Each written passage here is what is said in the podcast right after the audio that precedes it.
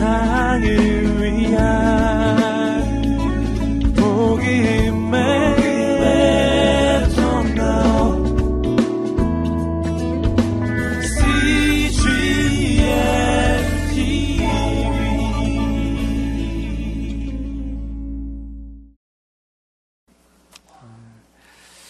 우리는 지난 주일 누가 강도 만난 자의 이웃인가라는 제목의 말씀을 통해서 선한 사마리아 사람의 사랑과 헌신을 통해서 예수님을 따르는 제자의 삶이 우리 주변의 어려운 이웃을 돌아보는 것을 알았습니다. 오늘은 우리가 주님을 섬기는 제자의 자세를 함께 또 나누기를 원합니다. 마리아와 마르다의 예수님에 대한 태도를 통해서 또 그 가정을 통해서 꼭 필요한 한 가지를 나누기를 원합니다. 저는 본문 가운데 세 가지의 질문을 통해서 본문을 함께 나누고 싶습니다.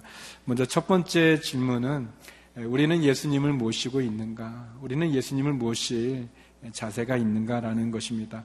우리 38절 말씀 같이 한번 읽어보겠습니다. 38절입니다. 시작.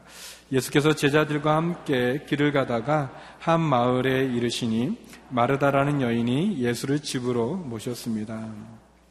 어, 예수님은 어, 이제 십자를 지기 위해서 예루살렘을 올라가는 가정 가운데 있으십니다.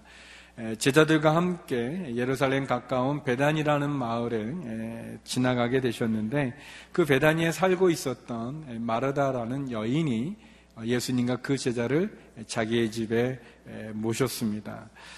어, 이 마르다는 그의 오빠가 나사로죠. 그리고 그의 여동생이 마리아인데 나사로와 또 마르다 마리아는 예수님과 이미 오래전에 많은 교제들을 나눴습니다. 나사로는 예수님의 굉장히 친한 친구였고 또 마르다와 마리아는 또 예수님을 사랑하고 또 예수님의 은혜를 입은 귀한 자매들이었죠.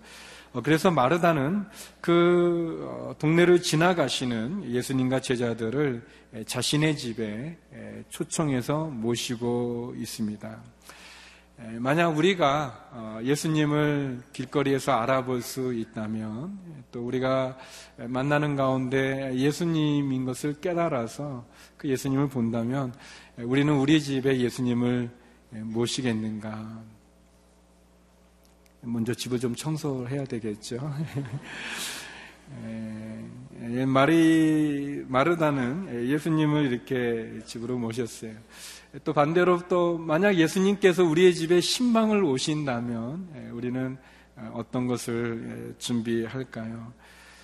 어, 요한계시록에 보면 일곱 개 교회가 나오는데 그 일곱 개 교회 가운데 라우디게아 교회에 주님의 말씀이 이렇게 전해지는데 어, 이런 말씀을 라우디아 교회에 보냅니다. 그 편지 가운데 그런 말이 있습니다. 너희의 신앙이 너희의 믿음이 미지근해서 차지도 뜨겁지도 않아서 내가 뱉어낼 것이다라는 그런 말씀이 나옵니다. 라우디 교회 교인들의 신앙이 믿음이 차지도 뜨겁지도 않고 미지근해서 내가 그것을 뱉어내겠다라고 경고하시면서 우리가 너무나 잘 아는 말씀을 하십니다. 요한계시록 3장 20절의 말씀인데요. 우리가 잘 아는 말씀인데 함께 읽어보겠습니다. 시작. 보라, 내가 문 앞에 서서 두드리니 누구든지 내 음성을 듣고 문을 열면 내가 들어가서 그와 함께 먹고 그는 나와 함께 먹을 것이다. 보라 내가 문 앞에 서서 두드리니 누구든지 내 음성을 듣고 문을 열면 내가 그에게 들어가 그로 더불어 먹고 그는 나로 더불어 먹으리라 라는 말씀입니다. 아, 이, 이 말씀을 근거로 그린 성화가 있죠. 예수님이 문 밖에서 두드리는 너무나 우리가 잘 아는 말씀입니다. 근데 이 말씀은 종종 새로 예수님 안 믿는 사람이 예수님을 영접할 때 초청하는 말씀으로 사용되거나 또는 예수님을 영접하기 원하는 사람들을 부를 때, 초청할 때, 그때 이 말씀을 인용하기도 합니다. 그래서 이 말씀은 마치 예수님을 안 믿던 사람들이 처음 예수님을 믿고 마음을 여는 구절로 사용되어지지만, 그러나 어, 이 성경의 말씀의 이 문맥을 보게 되면 이 말씀은 안 믿는 사람들에게 주어진 말씀이라기보다는 그 믿음이, 그 신앙이 미지근해서 미지근한 신앙이어서 차지도 뜨겁지도 않은 내 뱉을 수밖에 없는 그 신앙을 가진 기존의 신자들에게 주시는 말씀이라고 할 수 있습니다. 어, 너의 그 미지근한 신앙에 내가 문을 두드린다. 내가 너에게 들어가서 너와 함께 하고 싶다. 너는 나로 더불어 살고 나는 너와 함께 살고 싶다는 그 예, 새로운 신자들이라기보다는 우리의 믿음이 미지근하여 믿음이 뜨겁지 아니하여 예, 그저 그렇게 살아가고 있는 우리들에게 예, 주시는 말씀이죠. 우리는 예수님을 만났을 때 그 예수님을 우리의 집에 초청할 수 있을까? 주님이 우리 집에 신망을 온다고 우리는 기뻐하며 맞이할 수 있을까? 어, 하영조 목사님이 쓰신 350일 묵상하는 묵상집 행복한 아침이라는 그런 묵상집이 있습니다. 350 365일 동안 묵상하는데 거기 그 1월 1일 제일 첫날에 하나님과 동행하는 새해라는 제목으로 이런 글이 있습니다.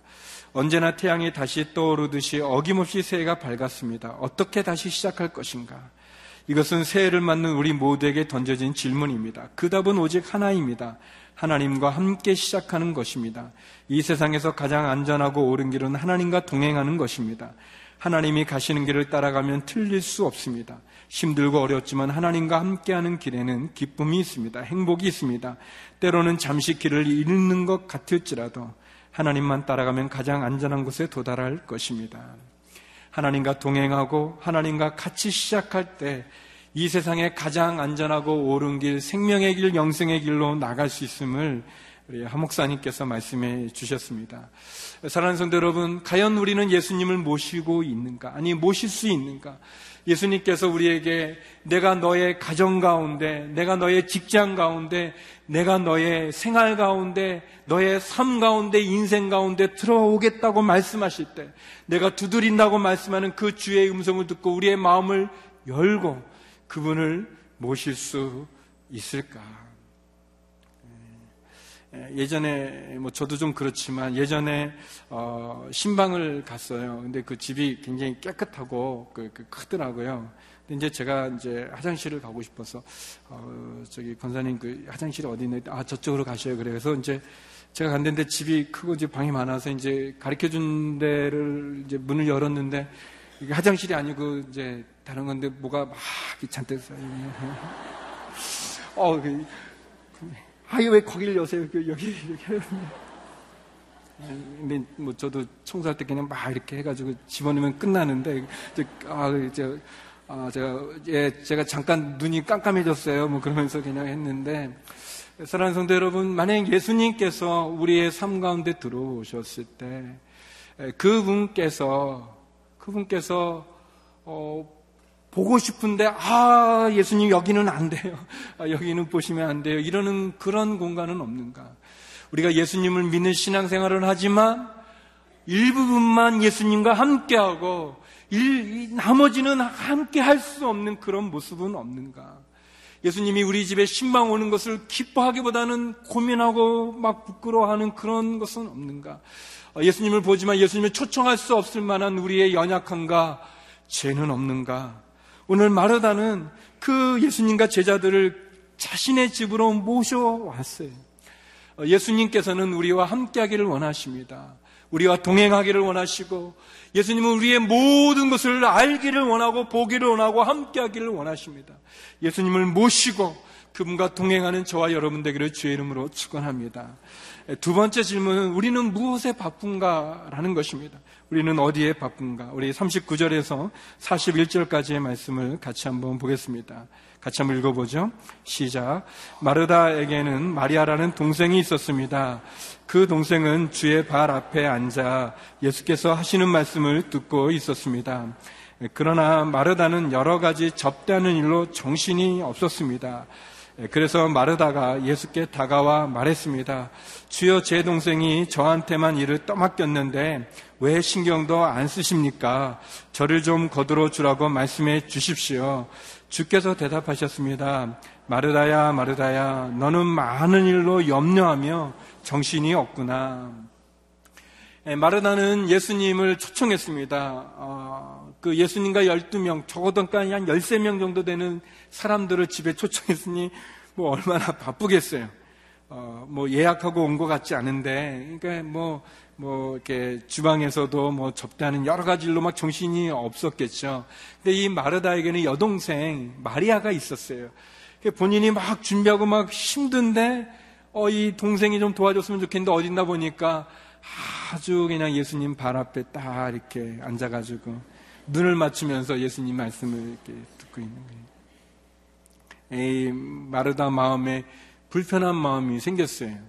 에, 그래서 이제 그 마르다가 이제 어, 어쩌면 이제 마리아에게 막 계속 이게 신호를 뭐 이렇게 줬겠죠. 그래도 뭐 전혀 안 쳐다보고 이렇게 할수 없어서 이제 마르다가 예수님께 말을 하는데 근데 이, 이 그 행간의 의미를 보면 이게 이제 뭐 마르다가 예수님께 예수님 제 동생이 저한테만 일을 맡겨서 왜 신경을 안 쓰나요? 예, 저 동생은 왜 저러나요? 저를 좀 거들어 주라고 말씀해 주세요. 이렇게 얘기한 게 아니에요.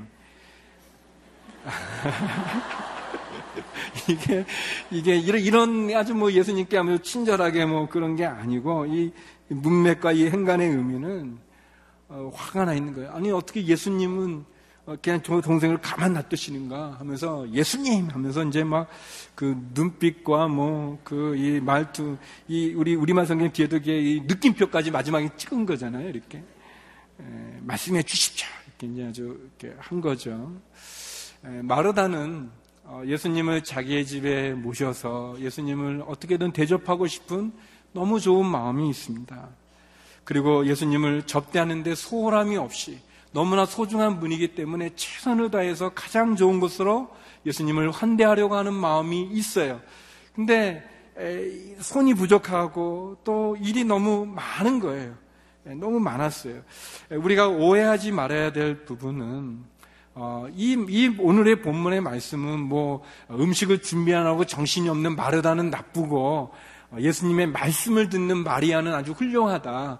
이 예배와 기도와 말씀 공부하는 이거는 아주 좋고 이 먹는 거 준비하고 청소하고 이 뭐 세팅하고 이런 거 하는 거는 아주 안 좋다. 그런 얘기가 아닙니다. 그런 걸 말하지 않아요. 왜냐하면 예수님께서 이 준비하려고 분주한 마르다를 야단치지도 않습니다. 또 그것이 잘못됐다고 꾸짖지도 않아요.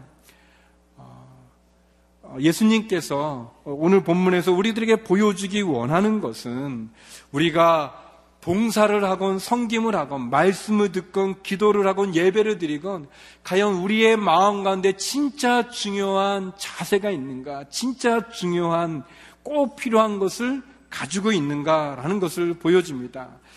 예, 근데 성향도 좀 있는 것 같아요. 누가복음하고 요한복음을 이렇게 보면 오늘 보면은 누가복음에만 나오는 건데 이걸 이제 요한복음과 같이 이렇게 보면 적어도 마르다와 마리아는 둘이 같이 예수님을 세 번을 만납니다. 세 번을 만나는데 누가 복음에는 이제 마르다는 이제 주방에서 막 바쁘고 마리아는 예수님 곁에 딱 붙어 있어요.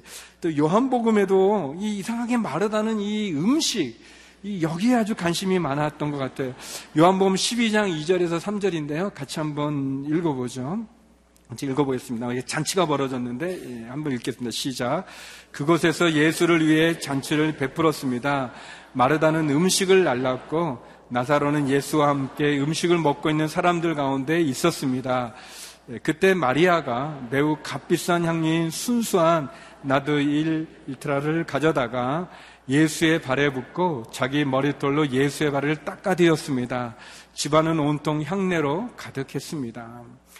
여기 요한복음에 보면 예수님 위해서 이렇게 잔치를 벌일 일이 있었는데 그 잔치 벌이고 이제 마르다는 계속 음식을 계속 나르고 뭐 나사로는 이제 남자들이 그런 것처럼 그냥 이렇게 음식을 먹고 있어요. 마르다 예수님 드실 음식 계속 나르는데 마리아 짠 등장하는데 값비싼 향료들은 옥합을 쫙 갖고 와가지고 예수님 발에 붓고 자기 머리털 예수님 발을 씻기는 마르다가 보면 영 마음에 안 드는 누군 이렇게 할 줄 몰라서 안 하나? 예수님 드셔야지 식사를 해야지 지금 이게 근데 마리아는 그와 관계없이 계속 이렇게 향유나 아니면 발 밑에서 예수님 눈을 마주치면서 네, 어, 달라요 다르고 있어요 그런데 우리가 오해하지 말아야 될 것은 예수님께서 뭐 봉사하는 거나 성김은 안 좋게 보시고 뭐 이렇게 향유를 붓고 뭐 예배와 기도와 말씀 그런 거는 아니라는 거예요. 어, 마르다가 그 불편한 마음을 합니다. 근데 마르다의 마음이 왜 불편했는가? 왜 불편했는가? 너무 분주한 게, 너무 정신이 없는 게, 해야 될 일이 너무 많은 거예요. 해야 될 일이 너무 많은데, 안 도와준 것이 화가 나고, 분노하게 되고, 힘들고, 어, 그래서 결국 예수님에게 얘기하죠. 우리 그런 경우들 있죠. 그 돌잔치에 가면 뭐 먹을 게 많고 아주 너무너무 좋아요. 그 돌잔치 얼마나 기쁜 날입니까? 예, 이 생명이 그 1, 1년이 지나서 첫 생일을 맞이하니까. 그런데 여러분, 그 돌잔치에 밥 못 먹고 가장 힘든 사람이 있어요. 그 주인공. 엄마 아빠가 이 손님 대접하고 막 사람들 하느라고 어쩌면 가장 중요한 것을 다른 일 때문에 잊어버리는 거, 꼭 필요한 한 가지를 잃어버리고 다른 거에 분주하고 바쁜 거 그거 보죠. 대개 신혼 부부들이 젊은 부부들이 자녀들을 위해서 가정을 위해서 열심히 일을 한다고 열심히 돈을 벌어야 되기 때문에 열심히 일을 합니다. 직장도 다니고 할 수 있는 건 열심히 합니다. 그리고 정작 아이를 키우고 양육하는 것은 전혀 다른 사람 손에 맡겨서 그 아기가 부모를 필요로 할 때 함께 있어주지 못하는 부분들을 갖는가 우리가 무슨 일에 바쁜가? 무엇에 바쁜가? 어, 정작 이, 이때 예수님은 예루살렘에 올라가서 십자가 달려 죽으시는 그 시간입니다. 죽음을 앞두고 예루살렘을 향해 가는 중에 집에 왔는데 예수님을 정작 모셔놓고는 예수님과 교제도 하지 못한다면 예수님과 대화할 기회도 갖지 못한다면 예수님 말씀을 들을 시간도 없다면 왜 예수님을 모신 걸까요? 예수님이 마르다에게 얘기합니다. 마르다야, 마르다. 이름을 두 번 불러주세요. 예수님은 마르다의 마음을 알아요. 잘 대접하기 원하는 그 사랑을 알고 그 마음의 정성을 다 아세요. 그래서 마르다를 향해서 부드럽게 그리고 아주 따뜻하게 그의 이름을 두 번 불러줍니다. 그러나 주님 얘기하시죠.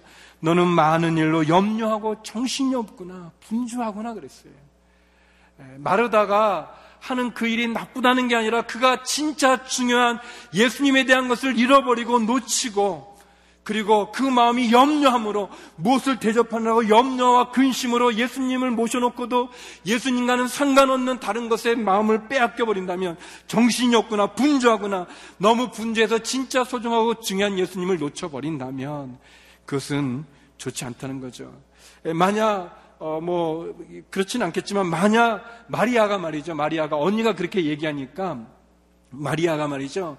아, 예수님, 언니는 저렇게 주방님만 신경 써요. 먹는 것만 신경 써요. 그러지 말고 좀, 여기 와서 예수님 말씀 들으라고 좀 해주세요. 라고 예수님에게 마르다가 했던 것처럼 마리아가 했다면 예수님 어떻게 했을까요? 뭐, 제 생각이지만, 예수님께서 마리아를 보고, 마리아야, 마리아야, 어, 너희 언니는 중요한 것을 하고 있다. 필요한 걸 하고 있다. 너도 좀 가서 도와줘라.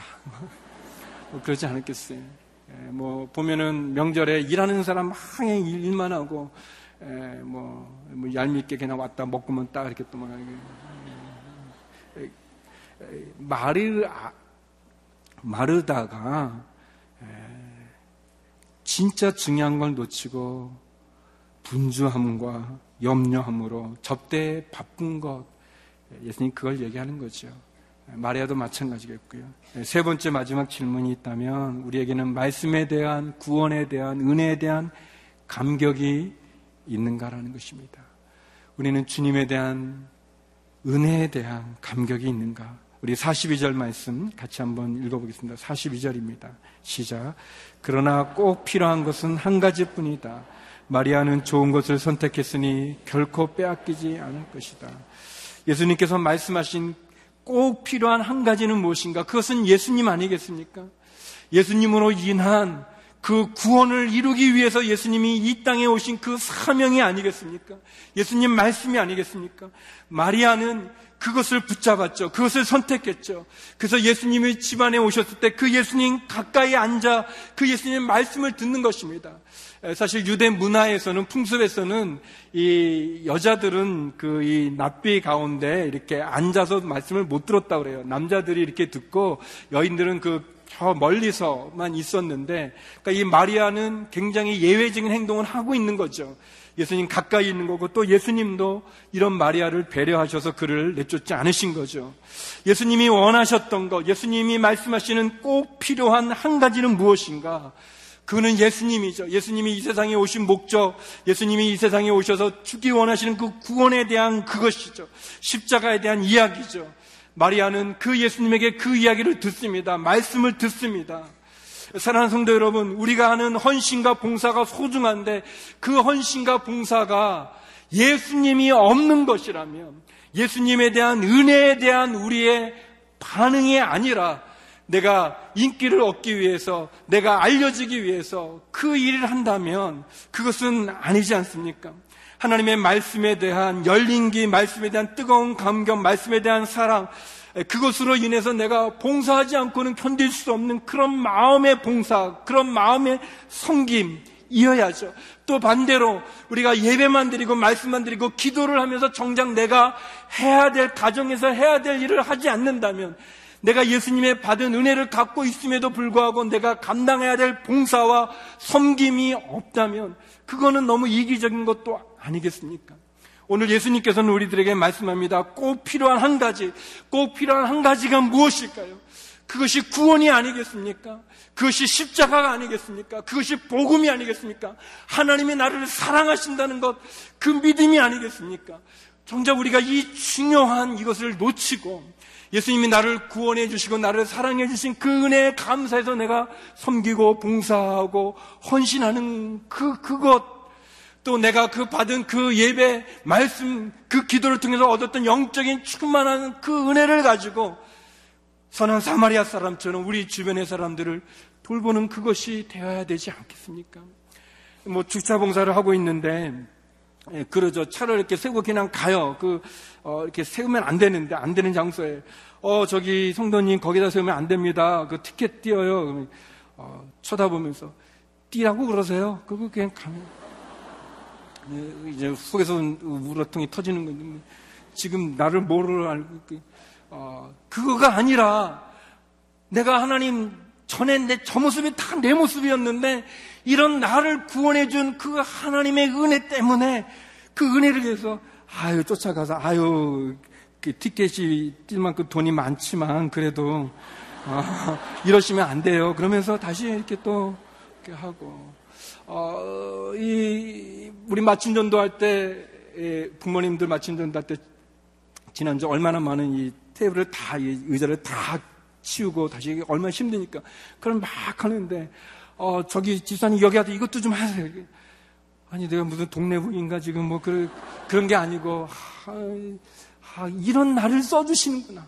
내가 이 힘도 없는 나를, 근데 내가 힘 있어 보이나 보지. 그러면서, 써주시는 거야. 이게 은혜구나. 나 그런 이러면은 되는데 우리가 예배를 드렸는데 은혜를 받았어요. 큰 은총을 받았어요. 그 큰 은총을 받고서 그리고 이 받은 이 은혜를 전하지 않고는 견딜 수 없는 그 뜨거운 마음이 그 은혜가 우리 속에 있는가? 어, 내가 저 일을 내가 해야지. 어, 내가 이 받은 이 힘이 받기만 하면 어떻게 하는가? 그런 은혜와 감격이 우리 삶 속에 있는가? 사랑하는 성도 여러분, 주님이 말한 꼭 필요한 한 가지는 바로 주님이 아니겠습니까? 여러분, 우리가 말씀을 읽을 때 그 말씀 속에서 내 심장이 탈고만 같은 그러한 뜨거운 은혜, 주님이 나를 위해서 대신 죽으신 그 십자가를 바라볼 때 그 십자가의 복음을 전하지 않고는 견딜 수 없는 그 은혜, 내가 하나님을 바라보고 의지하면서 내가 봉사로 섬기는 것, 이것이 내게 주신 하나님의 은혜라는 그런 마음으로 우리가 봉사하고, 우리가 섬기고 헌신하고 있는가? 우리의 헌신과 우리의 예배와 말씀이 어떤 모습인가? 제가 말씀을 준비하다가 오래전에 제가 말씀을 보면서 깨달았던 적이 있었어요. 예수님 십자가가 나의 죄를 씻고, 그래서 나는 이 복음을 내 생명 탈 때까지 전해야 된다는 그런 고백이 있었습니다. 어, 그때 불렀던 찬송가가 있어요. 285장 주의 말씀 받은 그날인데 그 찬송이 너무 좋았어요. 그 가사가 맞아요. 주님 말씀이 내게 들려지는 그날 너무 기쁘 나의 모든 죄가 씻겨진 날 너무 기뻐서 내가 이것을 전하고 증거하리라 그랬던 적이 있습니다. 사랑하는 성도 여러분, 여러분 마음에 감격이 있습니까? 말씀에 대해서, 예수님에 대해서, 그래서 우리의 헌신과 봉사가 그런 성김입니까? 우리 함께 이 찬송을 부르면서 그런 감격과 그 은혜와 열정과 사랑을 다시 한번 나누길 원합니다. 주의 말씀 받은 그날 참 기쁘고 복되도다. 주의 말씀 받은 그날 참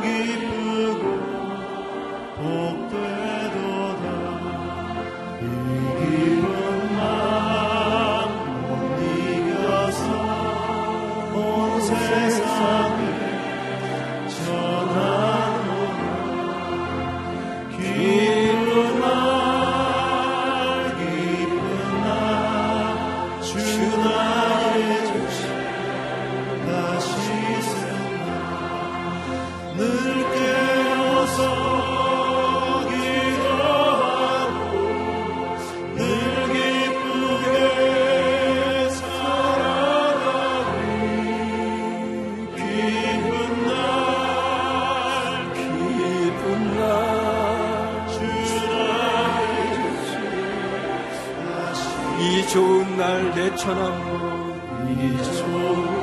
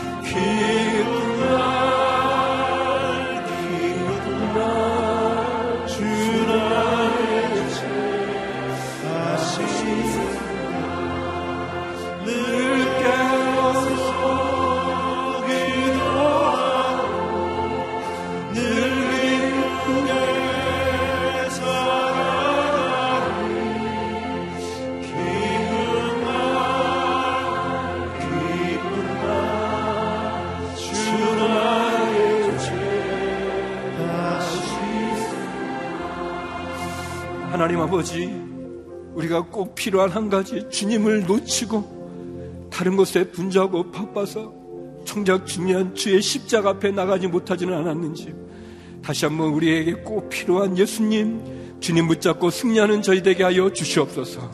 예수님 이름으로 기도드립니다.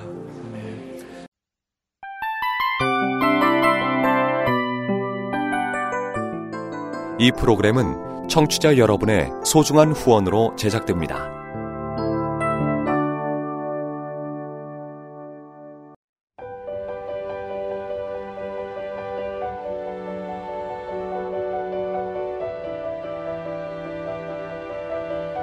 세상에는 수많은 교회들이 있지만 더 깊이 있는 말씀 강해를 찾기 위해 크기로만 교회를 선정하지 않습니다. 보다 좋은 영적 콘텐츠를 더 많이 나누기 위해 방송비를 받지 않습니다. 1년 365일 복음만 전하고 싶어서 우리는 광고를 하지 않습니다. 온누리의 복음을 땅끝까지 CGN TV와 함께 땅끝 성교사가 되주세요